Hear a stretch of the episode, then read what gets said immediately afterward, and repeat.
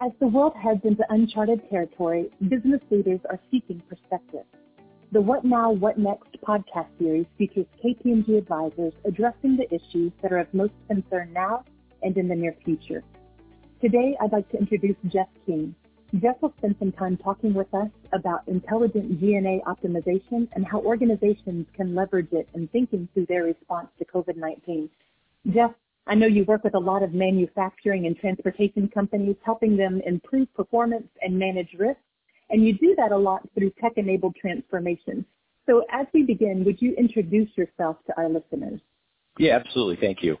Uh, again, my name is Jeff King, and that's exactly right. I've spent my entire career working with corporate support functions and helping them run better, oftentimes through technology-enabled projects, and usually with manufacturing and transportation companies. So thank you for having me today. Well, thank you for being here. I appreciate you making the time, especially during such a busy, busy season. So all companies are going to be looking to cut costs. And the intelligent part of G and A is looking to do it in the right way. It's all about being thoughtful in determining what the right level of cut is and leveraging the digital investments that companies have been made. So reducing costs, as you said, and just being really smart about it. We'd like to hear from our folks on the front lines about how they're seeing organizations deal with the effects of COVID nineteen.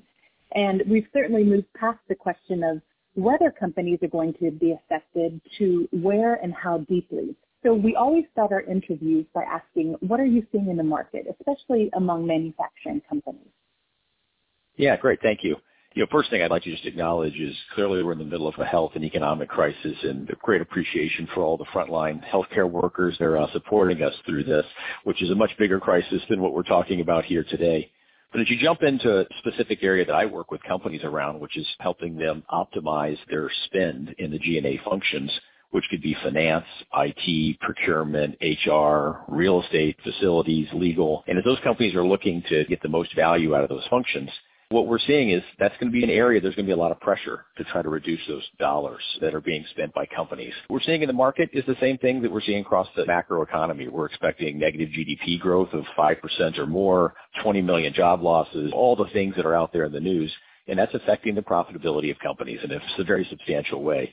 And so companies are going to be looking at a lot of different levers to maintain some level of profitability and looking at your non-working dollars or your G and A spend in the corporate support functions is clearly going to be on the table in one of the first areas to take a look at. When I think a little bit of conversations we're having in the market, some of my customers that I've been working with, it's substantial. One of the large multinational corporation and manufacturer of equipment, they have about seventy plants around the world, and sixty of them are closed down. And that's a combination of supply issues, demand issues, absenteeism of employees not wanting to come to work. Another company that's more of a water treatment manufacturing company, and their business, while still being hit, they're designated as an essential business. And so their field service folks are still working with their customers.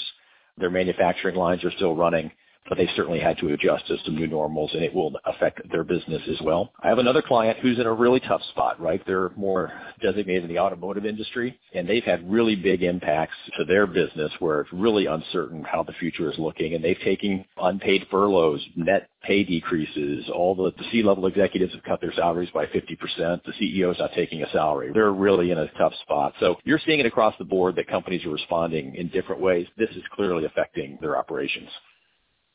Well, you've just detailed the substantial ways that COVID nineteen is presenting organizations and even our clients with both immediate and long-term challenges.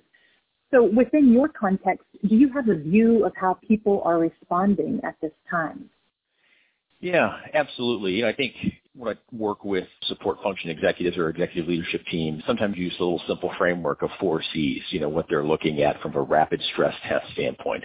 They're looking at cash. What are their plans to ensure they have the right liquidity and their supply base has the right liquidity going forward? They're looking at cost. They're looking at how to basically categorize and triage discretionary spend and what cost can they control, which ones can they delay. And they're also looking at their customers, clearly. What's the impact on the demands their customers are going to have for them and how that's going to change? And they're looking at their capital investments, being the fourth C, and just being able to align their capital investments with the medium and long term. For the work that I do with companies, it clearly oftentimes impacts the cash side, but we won't focus on that as much today. We focus on the second C there, which is cost, and lots of drivers of cost. And the biggest one is certainly in the cost of goods sold for most companies, but the area that I specialize in is working across the general administrative or the G and A cost. When we look at that, one of the things that's been interesting before the crisis, one was over the last ten years, there's been a lot of digital investments, a lot of hype around automation and A I and analytics and all the way the digital tech can really be used to handle repetitive tasks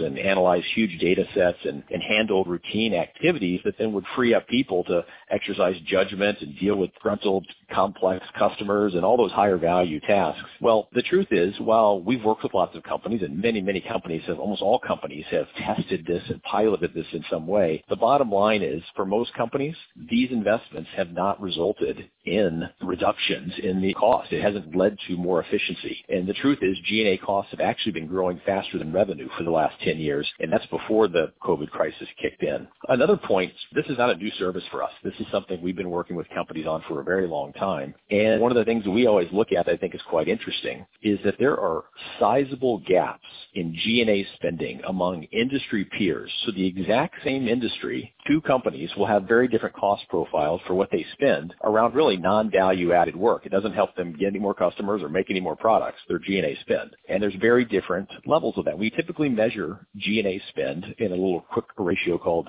G and A efficiency, which is really your G and A spend as a percent of revenue. And so if you look at the same industry, consumer goods products comparing similar companies or manufacturers comparing similar companies, you will see, this is all publicly available information, for their G and A spend, you will see a gap of four to seven points amongst peers. And that's four to seven points of revenue based on how much they're spending. And so this is a big number. We're estimating that for every one percent reduction in G and A spending, that translates usually at the bottom line down to about a ten percent improvement in operating margin, which is something that all companies need right now. And this can oftentimes have a very meaningful impact on the company's valuation. And all of this was before the crisis.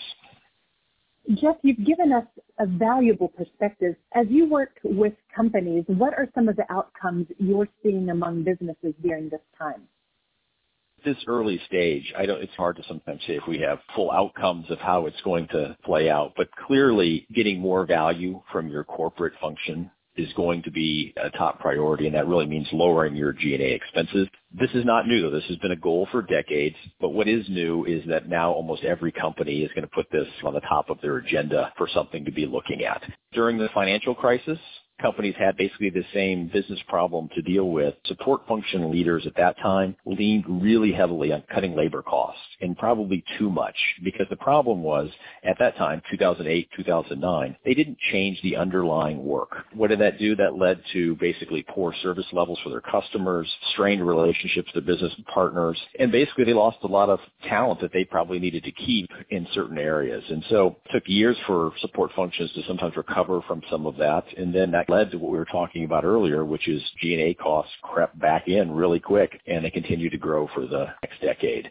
I think now the outcomes we're seeing, executive leadership teams are really looking for a more intelligent approach for how to determine what G and A costs to reduce, how to do it, where to do it, what's an acceptable target to go after. And our point of view from working with companies is don't make those blunt cuts. Don't just say, let's take a ten percent haircut or twenty percent haircut and just go figure out how to do it. Actually be smart and use this as a chance to really redesign the work and be a bit more thoughtful.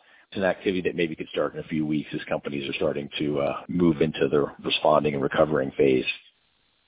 We always like to ask our guests if there are any tips they'd like to offer. And, and I think you've already done that in some capacity, but is there anything additional? Are there any issues that might need to be anticipated, or from your vantage point even, are there questions that people should be asking? As I touched on a minute ago, I think this is forcing companies to cut costs, and our tip is to do it wisely. And that means aim to reduce your addressable G and A spend by twenty to thirty percent. And at the same time, leverage your existing digital investments that your company has already made to really maximize the return on investment. And this will reduce the work, so your teams are able to do less work with less cost. You know, our recommendation as you're thinking about this is put together a, a small SWAT team to spend maybe a few weeks trying to attack the major cost levers inside of each of the functions and figuring out how to do that. And oftentimes when we work with companies, we take a hypothesis-led approach, understanding what those cost levers are, using pre-built analytics and benchmarks for cost and performance to know where to tackle. And I think there's ways you can move through that quickly to do it the right way. And so you guys probably all know the story of automation and what it can bring, but the traditional approach for trying to cut costs, if you're looking at something like the legal function, you would be saying, hey, if I need to reduce legal costs, I'll aggregate all my legal spend and I'll try to move some of the spend down to lower cost, less expensive firms, and then I'll renegotiate rates. You still should do all of those things, but the digital approach to looking at this is to use, and really on a large scale, the automation and A I tools that you may already have or you've at least started to pilot. And companies in the legal function very easily are using A I to be able to take fifty to sixty percent of the contract review process out of the hands of humans, and then basically reducing your demand. So a combination of the traditional approach and the digital approach is what we consider that intelligent approach to trying to reduce costs in a way that creates a scalable cost structure going forward. Yes, there's a lot of wisdom in that, and I know you've given me, and I'm sure our listeners, a lot to think about.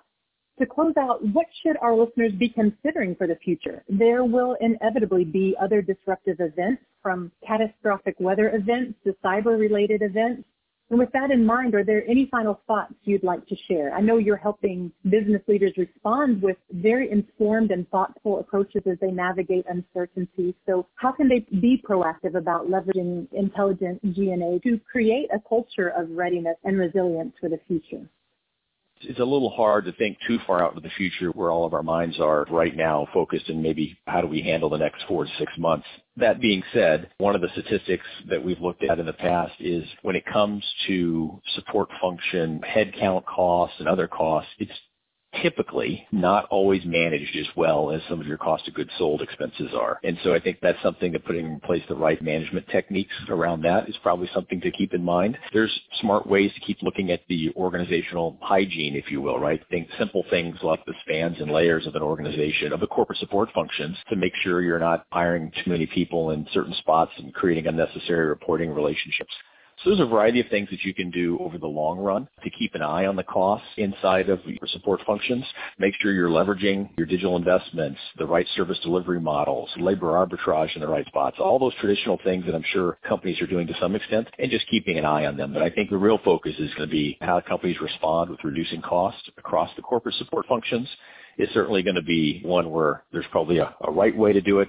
There's a study that came out in twenty ten that was published in the Harvard Business Review that talked about different types of companies. Some that were defensive, and some were pragmatic, and some were progressive. And those that are sitting on that progressive side, those are the ones that are able to take a chance of being able to cut costs by improving operational efficiency rather than just reducing the number of employees. And at the same time, using some of those cost cutting in places like G and A to invest in new plants and machinery and those kinds of things, right, that help you grow your business and new business opportunities and new R and D. So the idea is using this as a chance to be progressive, to cut costs in areas that aren't adding much value, sometimes like some of the G and A expenses, and put them in those areas that will help advance your company going forward.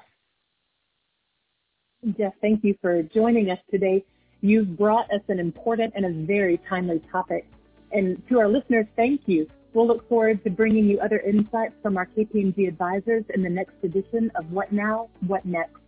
In the meantime, you can check out the other podcasts in our series at visit dot k p m g dot u s slash covid dash nineteen.